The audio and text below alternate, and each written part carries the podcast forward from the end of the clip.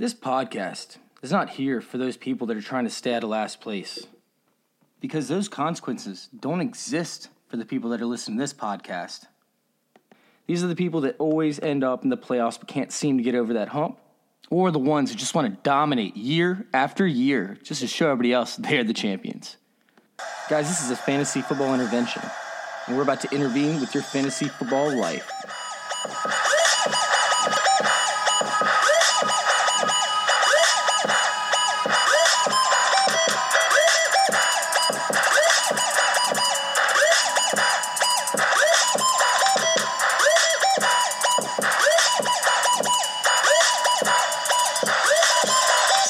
I know you guys hear the grind.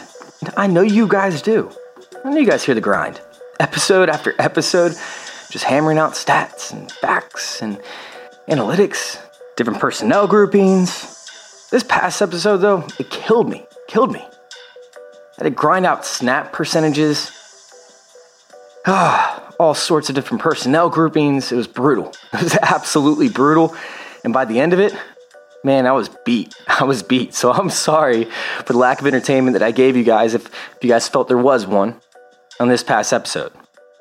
But I want you guys all to know where I'm coming from and how I view things. A lot of these other podcasts will just name an individual and talk a minute about some minute details that things that don't really matter, stuff that you would never retain. I mean, can you give me one stat that was just a random fact about, let's just say, I don't know, DeVante Parker from last year that was superior to any other player and why that matters this year? Most likely not. Sure, you can get some fun facts about why this guy is drafted in the top 10, right? That's always fun. It's always fun. But not if you're really looking to apply it to your fantasy team. That's the big difference between my podcast and most of their podcasts out there. I give you the system in order to see the big picture. And then I break it down within then. And then it goes in order of my episodes and how it applies to the next episode isn't too far out. So you guys will still retain what you guys heard in previous episodes. I'm not just going to go in there and talk about, I don't know, top 10 rankings right now. Right? Why are people sitting there talking about top 10 rankings instead of talking about the situations or the systems that players are in? Why are analysts discussing if a player is two spots higher or two spots lower on their rankings with very little context instead of talking about how offensive line changes are, are affecting their team? I mean, I'm watching people do top five quarterback rankings. what? Why are they doing that instead of talking about positional battles or coaching schemes or non skill position players returning from injury? They're chimpanzees following King Louie not knowing why or how just because they're getting their bananas. Let them get their bananas. Meanwhile, you can be Baloo and go get the honey, baby. Go get the honey. Go find that sweet spot. That's why you're listening to this podcast over any other podcast. I know, you guys already know. You guys know that I know that you know that by you guys listening to this podcast, you guys are understanding the value of snap percentages, plays per game, offensive line musical chairs, impacts of play calling, A dots, contested catch percentages, targets, and how to build a roster in the proper order, how to draft in tiers. You guys are going to be the ones that are winning your leagues because you understand the difference between just nonsense going through a podcast and the value when it comes to moves inside the organization, outside the organization, and momentum created from previous years. You guys are going to be the ones that are going to win your leagues. And honestly, it, it really just makes me laugh. Because I'm sitting here on Twitter, I'm sitting here just, you know, looking through other companies and what they're doing with their, their fantasy stuff, just seeing what they're talking about, clicking on articles, you know, just seeing what's trending, right? And it's like how many people right now are talking about pounding away at drafting two running backs early, right? But they're not talking about the correct running backs to pair up. For example, why in a dynasty league would you pair up Swift and Gurley in a startup dynasty draft? Why would you do that? Why would you pair up J.K. Dobbins and Dalvin Cook? If you listen to this podcast, I know that you guys already know the answer. It's projected life expectancy and a bell curve of production. in a draft that just happened. It just happened. That I was in. We did a dynasty draft, tight end premium, whatever. This guy took Jacobs, Josh Jacobs, David Johnson, and Mark Ingram as his first three running backs, and took A.J. Brown, CeeDee Lamb, and Jerry Jeudy as his wide receiver. Why would you do that? And I know my regular listeners right now are shaking their head because I know that they know the answer, especially the guys on Patreon. Patreon.com slash fantasy intervention. Get in touch with me. Go join our circle. It's two bucks a month. That's it. And I'll get back to that in a second. But when you have Josh Jacobs, you have David Johnson and Mark Ingram, right? David Johnson and Mark Ingram are past their, their prime position, they're past their apex. When you have A.J. Brown, CeeDee Lamb, and Jerry Jeudy, they still need years to develop. It takes on average about three years, three years for a wide receiver to have their breakout campaign. Either way, Mark Ingram, there's a good chance that he's not the primary running back in his roster by the time CeeDee Lamb and Jerry Jeudy are ready to break out. And David Johnson might even be out of the league by that point because he's so, so beat up. That makes no sense. You take your running backs and act like you're going to win now, but then you don't draft the wide receivers necessary in order to back that up. You're wasting prime draft capital on Mark Ingram and David Johnson. If you went the route of Josh Jacobs, David Johnson, and Mark Ingram, then instead of taking a guy like, I don't know, A.J. Brown, you would take a guy like Allen Robinson who's in a prime position to produce. Instead of Jerry Jeudy, you take DJ Chark, who's in a prime position to produce. When you draft in, in, dynasty leagues, you need to make sure that all of your guys are on the same page when it comes to lifetime of projected points. When are these players going to accrue points and when are certain players going to fall off? Now, if his plan was to lose this year, trade away Mark Ingram, trade away David Johnson for future picks, then we're talking about a whole different animal. But then he goes off and he drafts Matt Ryan and Tom Brady. He doesn't have backup receivers. His only receiver on his entire team, his entire team that could produce this year at a high end level is Marvin Jones Jr. That's it. He took Justin Jefferson. He took Don Peoples Jones. He took all these rookies at wide receiver, not realizing that wide receivers don't produce in their rookie year in most case scenarios. That is extremely volatile at best, at best. But he would have known that if he would have listened to this podcast and if he would have joined Patreon, patreon.com slash fantasy intervention. It's literally two bucks a month, guys. It's two bucks a month. Yeah, 50 cents a week. Go join our circle. You will get so much value from it. It'll blow your mind. It'll blow your mind. I'm telling you guys. And I'm also I'm contemplating doing a service for everybody out there. If you guys want in on this, then message me on Facebook or message me on Patreon. Just just get a hold of me, Fantasy Intervention. I'm thinking about thinking that for a fee, if you guys would like me to, I will break down your league completely break down your league, do an hour long podcast, and tell each team where they should make moves in order to better their team. Which teams I see that could win this year, which teams that I see need to rebuild, where the roster clogs are, trades that should be made between the two teams. I'm talking about a full on just breakdown, breakdown, where I will blow your minds about the league and which direction each team should go along with winners and losers and which guys are actually succeeding, which guys are failing. Whatever you guys want me to cover, I will cover it for you. So just get in touch with me Facebook, Fantasy Intervention, Twitter, FF underscore intervention. Yeah, go follow me on there too. Take two seconds, go follow me on Twitter, FF underscore intervention. I got some great stats up there, stuff that I don't even share on the podcast. It's just for Twitter. Go follow me on Twitter, FF underscore intervention. Get in touch with me if you guys would like to see your leagues broken down and your teams broken down. I'd actually love to do that. It could be a lot, a lot of fun, to be honest with you. Now, since we've been grinding so much, I wanted to do a fun segment, a fun episode to lighten the mood a little bit. All right, I wanted to give my brain a rest because I just started writing for a company, so my head is just filled up with all sorts of stuff. And, and I was honestly just getting not burnt out, but just to a point where I feel like I wasn't communicating. My mind was so full. I wanted to woosa. I wanted to release. Woosa. Woosa. And you guys have heard me grind, so I'm going to come out with a new segment for this bar theme podcast and run with it. I'm going to call it, you're going to need a shot for this one. All right. You're going to need a shot for this one. It's going to be hot takes that very few people aren't really onto yet, but could take off by the time the season starts. So I'm going to try and get you guys ahead of the curve when it comes to the rest of your league. And it was supposed to be fun. Supposed to be a lot of fun. Supposed to be a blast till I got to this last one where I stayed up till midnight last night trying to do the research. 12 freaking hours on this one episode. 12. 12! Kill me now. But it was fun. It was fun for me, I'm not to lie. Enough explaining. I'll start out with an easy one since y'all know me and know that I love some Andy Isabella. Right? My first, you're going to need a shot for this one prediction is that Andy Isabella will outproduce Larry Fitzgerald by a significant margin this year. Whew, let that one sink in.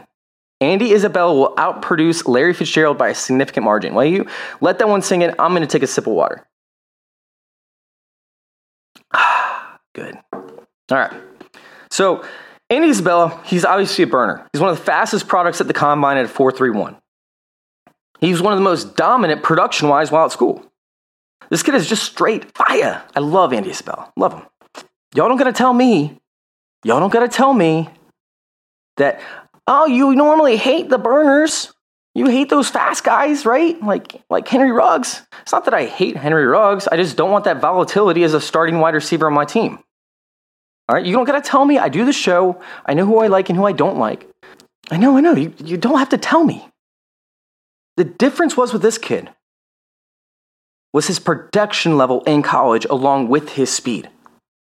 I went back 10 years and only found one guy with comparable speed and his level of production in college. One guy, Brandin Cooks. Now, Brandin Cooks didn't see the dominant target share that Isabella saw.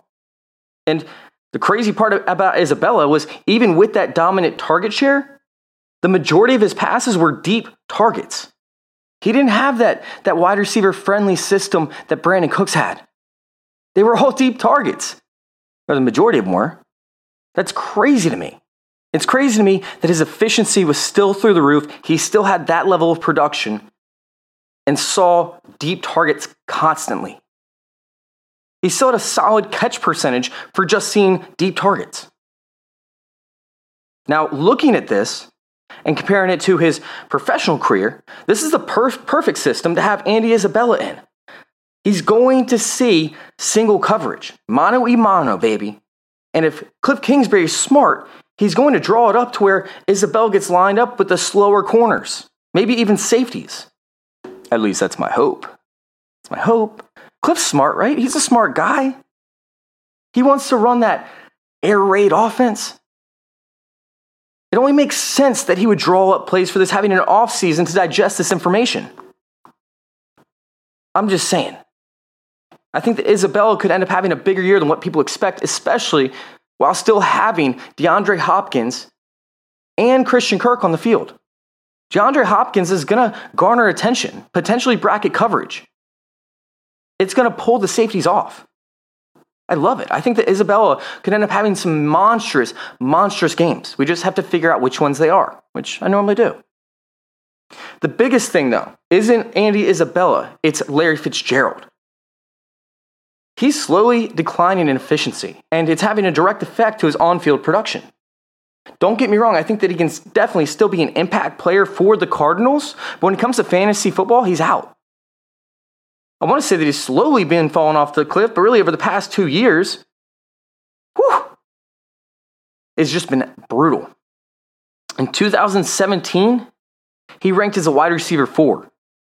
In 2018, he ranked as a wide receiver 25. Last year, he was the wide receiver 35. They still love him in Arizona. He's still going to get snaps.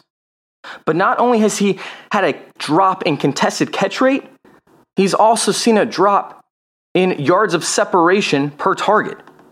That means that he's going to see more contested catches and he's actually going to end up seeing more drops. And then, boom, we turn around, we go to look at the stats, and there it is. Larry Fitzgerald has two drops. Two drops this year. Larry Fitzgerald doesn't drop the ball. But when you essentially have contested targets, you end up dropping the ball more often. Larry Fitzgerald was so good at getting open finding his open spots in the zone, and then when he was in man coverage, shaking his guy off. Didn't hurt that he had over, what, 10 inch hands? These things were massive, like just giant oven mitts, just ready to snuggle up with the ball, just having sticky stuff on it. We're not going to get into that right now. No, we're not going to get into that. But I mean, really, like Larry Fitzgerald, we've seen multiple seasons where he has more tackles from tackling guys off an interception than he did drops. That's crazy to me, right? He just didn't drop the ball. But with him declining, with his athleticism declining, we're going to see that happen. And honestly, I feel like this could be his final year in the league. Maybe he goes out with a bang. But looking at the other greats of the wide receiver position, it's not really what happens. It's not usually pretty. It's not pretty in those final final seasons. So we sit there and we look at an influx of youth at the Arizona position. We see the addition of DeAndre Hopkins, who whew, he loves the slot, man. Move him to the slot, and he's going to dominate that slot receiver. And you already have a reduced snap share for Larry Fitzgerald of 84%. His target rate dropped down to 20.6%. We're going to see a lot of that stuff plummet even more. But jumping back over to Andy Isabella before we go on our next topic, prior to week nine, Andy Isabella saw just eight routes run. That's it. Prior to week nine, just eight routes. And that was really only in two games. From week nine and beyond, he ran routes in every single one of those contests, six games worth, for a grand total of 53 routes. I think that there are weeks that we could see him go boom. There are also certain weeks that we could see him bust. But either way, he's going to get far more opportunity this upcoming year than what he had last year. And I'm excited. I'm excited for Andy Isabella. Now, whew, my next prediction. Do I really need to get into this one? Do I really need to? God, I guess I do. I'm going to say it. I'm going to say it and I'm going to hate myself for saying it, but I'm going to say it because I've talked about it in previous weeks. DeAndre Swift will lead all rookie running backs in production. Overall production, baby. DeAndre Swift. Yes. Whew. Yeah. Love me some DeAndre Swift this year. He obviously has some threats, though. He has some threats to his overall production when it comes to other rookie running backs, at least. Not when it comes to Kerryon Johnson. Yet CEH is actually the biggest threat. But you guys know I don't like CEH because he lacks breakaway speed. He cannot beat defenders, linebackers to the edge. He couldn't do it in college. He's not going to be able to do it in the pros. They still have Damien Williams in a timeshare. They're going to end up playing the hot hand. And I know, I get it that CEH is going to rack up catches. He's going to. I know that. But Swift has the opportunity to do that as well. He's a superior pass blocker when it comes to the running back position to Kerryon Johnson. And honestly, I see a good shot at him actually seizing the starting role over Kerryon Johnson because I don't know if Kerryon Johnson is actually any good. Plus, he gets injured all the time. So if Kerryon gets hurt, you're going to see Swift sees that, that starting running back role as a whole. Plus, they rebuilt the offensive line. I mean, I could literally go into detail after detail, but I constantly, constantly hit on this guy being one of my favorite rookies. So if you guys really want to hear the breakdown, if you guys really want to hear the analysis on DeAndre Swift, go into the Titans Shall Pass. It was back a few episodes ago. Go listen to that. The Titans Shall Pass episode, and I break down everything that Kerryon Johnson has when it comes to tools in becoming one of the top fantasy options at the running back position. But either way, we talk about Jonathan Taylor having to share workloads with Marlon Mack. And I do think that, that Jonathan Taylor is better, but Marlon Mack's still a solid overall running back. He's still going to demand some sort of the workload. You still have Nyheim Hines there to catch passes.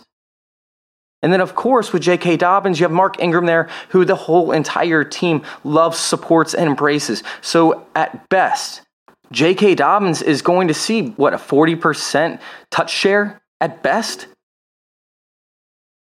The rookie running back with the best chance to produce this year. And my candidate for running back rookie of the year is DeAndre Swift. I think he's going to run away with it. Pun completely intended. Yeah, completely intended. All right, ladies and gentlemen, boys and girls. Well, maybe not boys and girls. It's time to break out the Rumplemints. Oh, yeah, because we're making Rumpleteenies, baby. Rumpleteenies. You want to know how to make a rumpletini? You break out a bottle of Rumplements, you grab a martini glass, and you pour three to four ounces worth of frozen, ice cold Rumplements in your martini glass, and you sip it. You sip it right off the top. It's delicious. It's absolutely delicious. Meanwhile, you're going to be really, really fucked up. Yeah, you're going to be really messed up. And you're going to need it for this next take. So go ahead and break it out. Because this one might be the hottest one of them all. You're going to need to cool down with some ice cold Rumplements. Yes! Mostert will be a top 12 back this year. Oh, yeah, I said it. I said it. This one's going to be hot. It's going to be so hot. Listen, from what I've seen, the 49ers are working out a contract with Mostert, and there's a likely, very, very likely possibility that he'll get his prior to Kittle actually getting a contract, which is moderately surprising. But either way, they like Mostert.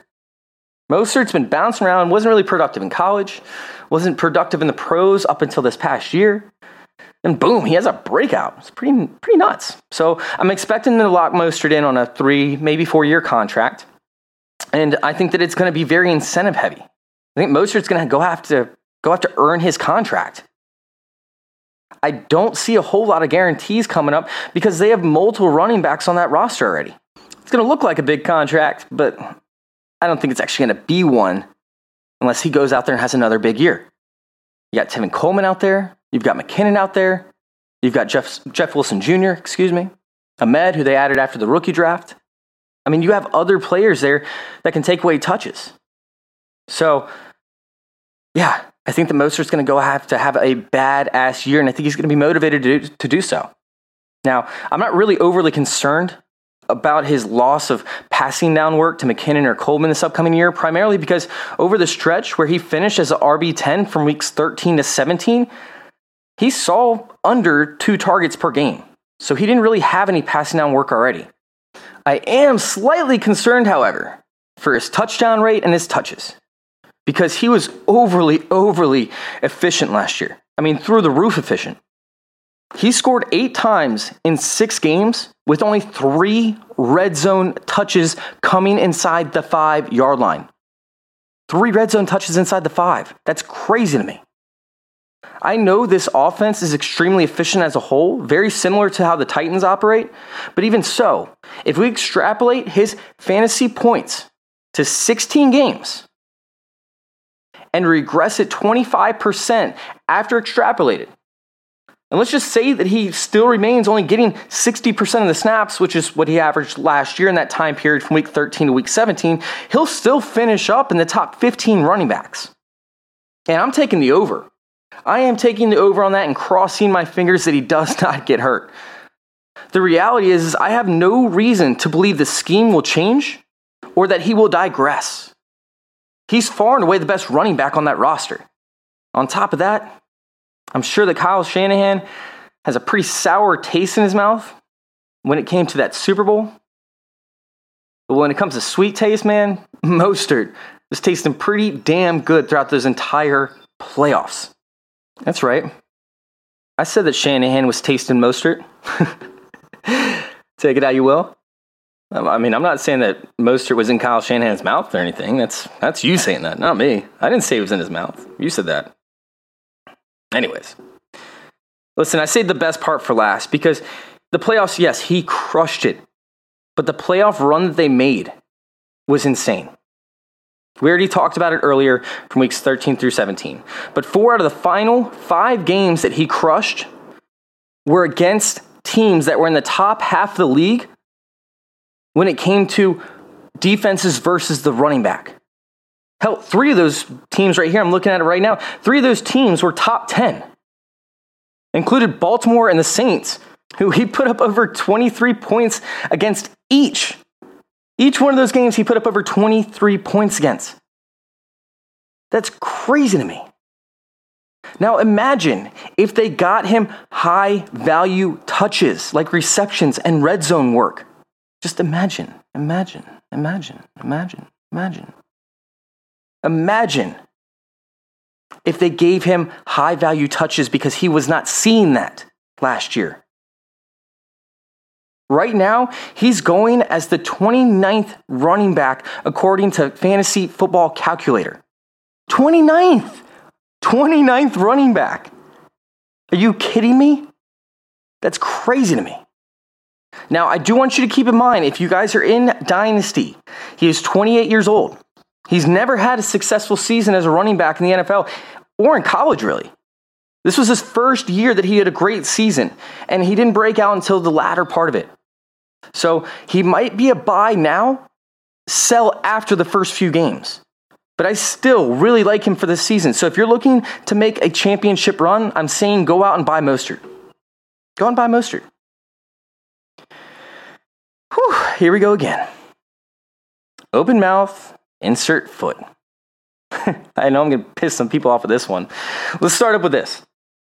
The Cowboys want for CeeDee Lamb to succeed. That's what I'm going to start with. They want him to succeed. If he fails, that first round draft capital and the number 88 jersey will be tarnished forever. It'll be a bigger hit on Jerry Jones' ego than a contract would that they can essentially wipe after 2021, and that's me talking about Amari Cooper. I think that CeeDee Lamb will finish with more fantasy points this year than Amari Cooper will, but less than Gallup will. It's crazy, right? It's so backwards. It's so backwards. Yeah, go take a shot because I'm saying that it's going to be Gallup, then it's going to be CeeDee Lamb, then it's going to be Amari Cooper when it comes to fantasy production. Let's start out and let's talk about CeeDee Lamb and his film. Let's talk about his game film. Even when the Sooners did not line him up into the slot initially, they typically motioned him there. It allowed him to find gaps and mismatches, allowed him to, to take carries as well, jet sweeps constantly. He was crushing teams with jet sweeps along with play action fakes. But lining up the slot, like I said, allowed him to find mismatches over the middle of the field and get yards after the catch. He was up against a slower corner or a safety or a linebacker. That allowed him to break tackles by being too quick for linebackers and safeties to cover, while facing up against the nickel corner, the slot cornerback, he was able to break their tackles physically because he is an imposing physical freak. He's a physical freak, I'm telling you. Obviously, the Cowboys lost Randall Cobb this past year, and that opened up a huge opportunity share.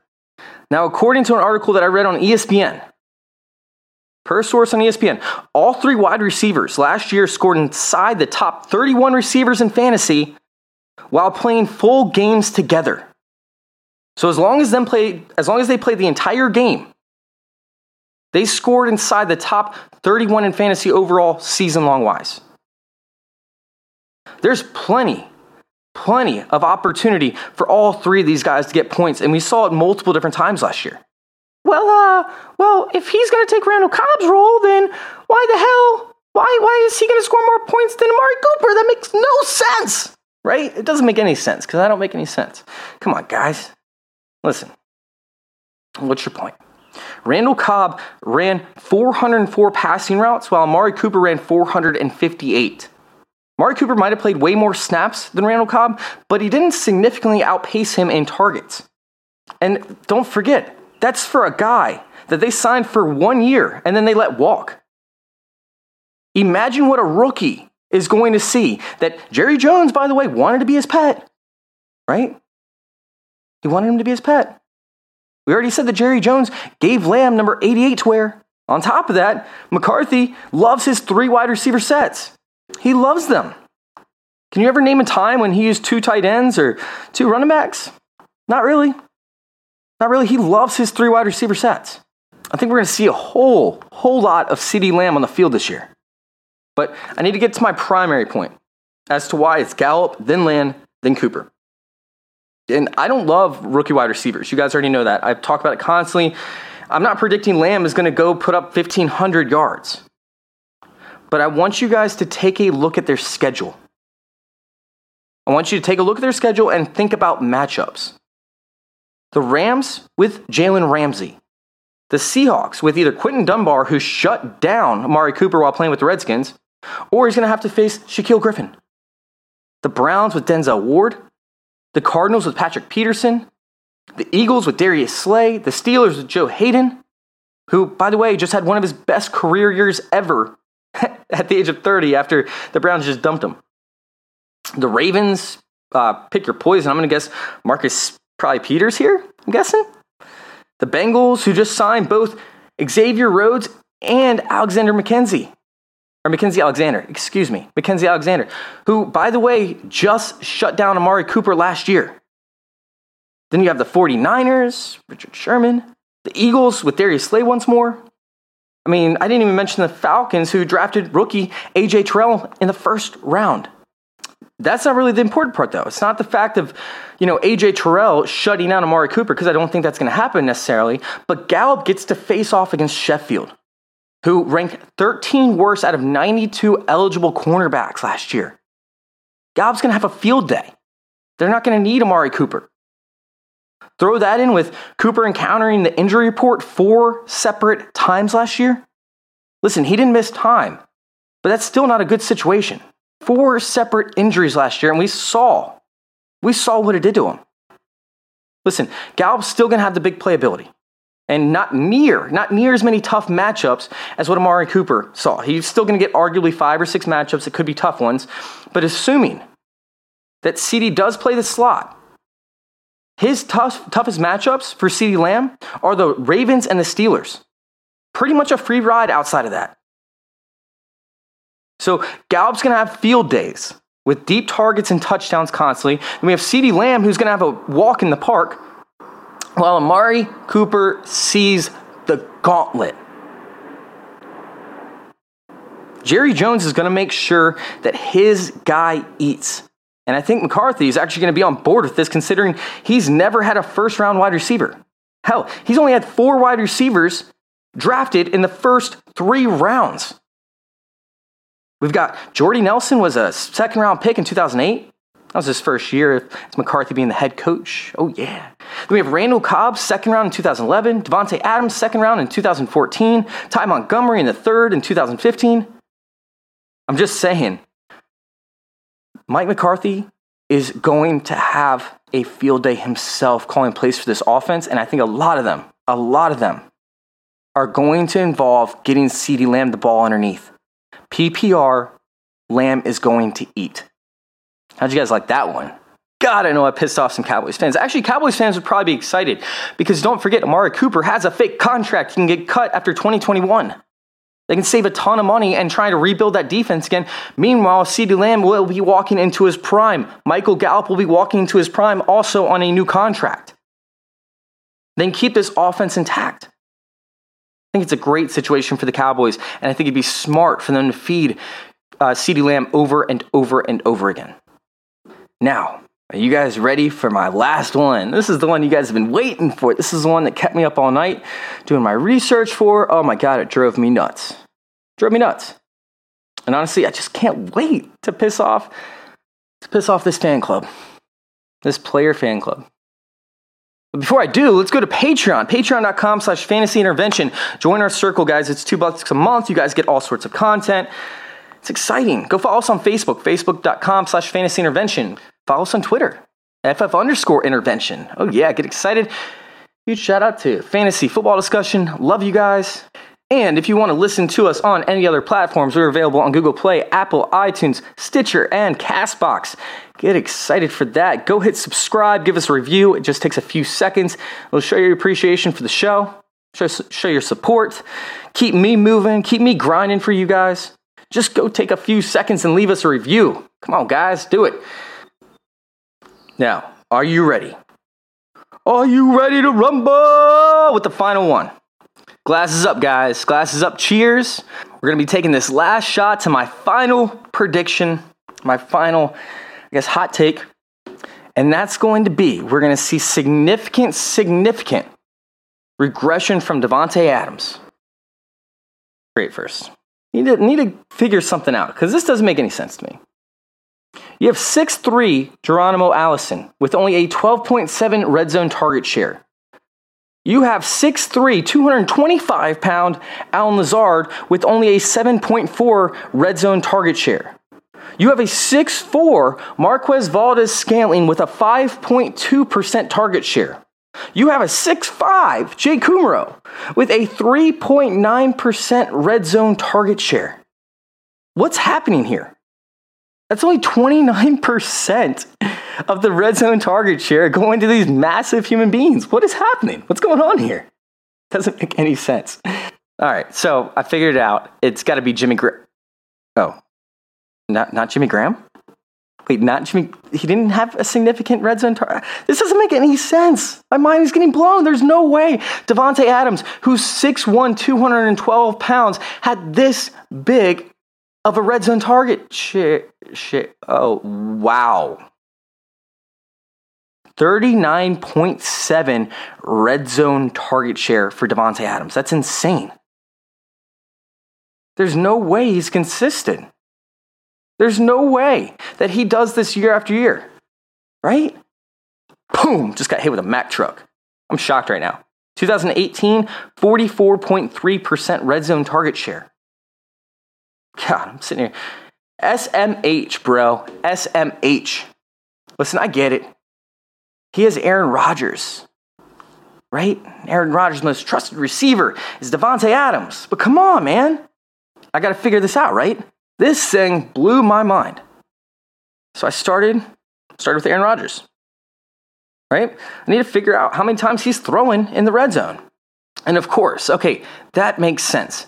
He's number 4 in attempted passes inside the red zone. Yeah, that makes perfect sense. I get it. His offense probably wasn't very efficient in the red zone, right? They probably had a bunch of big plays, put up points. But They weren't efficient in the red zone because inefficient teams pass a lot in the red zone. I mean, look at Matt Ryan, right? Matt Ryan was second ranked overall in attempts inside the red zone, but his team ranked 25th in converted touchdowns for red zone trips. So, yeah, I'm sure the Green Bay Packers weren't efficient. And then I got hit over the side of the head again.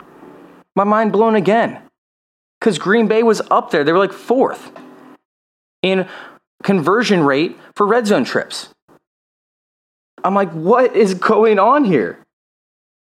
Right? How is Aaron Rodgers doing this? How many how is he passing so many times but still still scoring on a high rate basis? Did he have short aDOT? Was it designed screenplays to Adams? Was it inaccurate targets on first and second down with a high rate of third down completions? I it, I was sitting there literally driving me nuts. Hell, maybe they got to third down and Aaron Rodgers was able to draw players offside at an ungodly rate because I know that he does that. And this is what I figured out. Aaron Rodgers did complete 16 of his 25 targets for whopping 64% to Davante Adams inside the red zone. Meanwhile, his overall completion percentage in the red zone was 60%. So obviously, he felt more safe going to his top end receiver, which makes sense. However, that means that Aaron Rodgers was extremely, extremely inaccurate with his red zone attempts, causing them to definitely be in some third down conversion areas. However, they did convert in the red zone. And although Davante Adams came up with 16 receptions inside the red zone, he only scored five times on the entire year.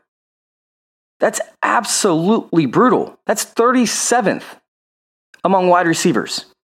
Yeah, crazy. Meanwhile, last year, he was actually number two in touchdowns, seeing 13 total touchdowns, while also only seeing 16 red zone receptions.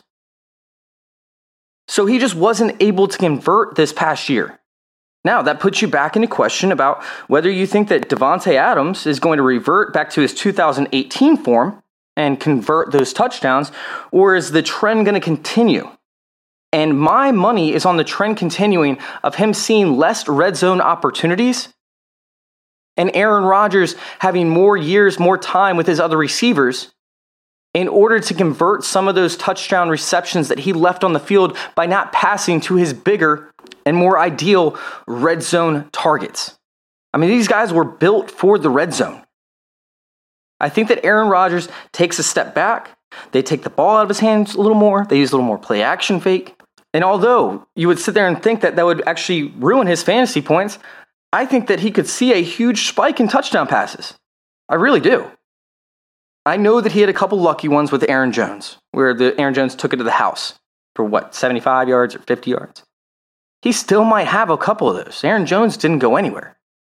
But his red zone efficiency, from the way that the Titans run their offense and from the way that LaFleur ran his offense this year, I think we could see a spike in efficiency while seeing less attempts, which hurts Davante Adams tremendously, tremendously, while helping Aaron Rodgers. Thank you guys for listening once again, and thank you for letting me intervene with your fantasy football life. I'm out.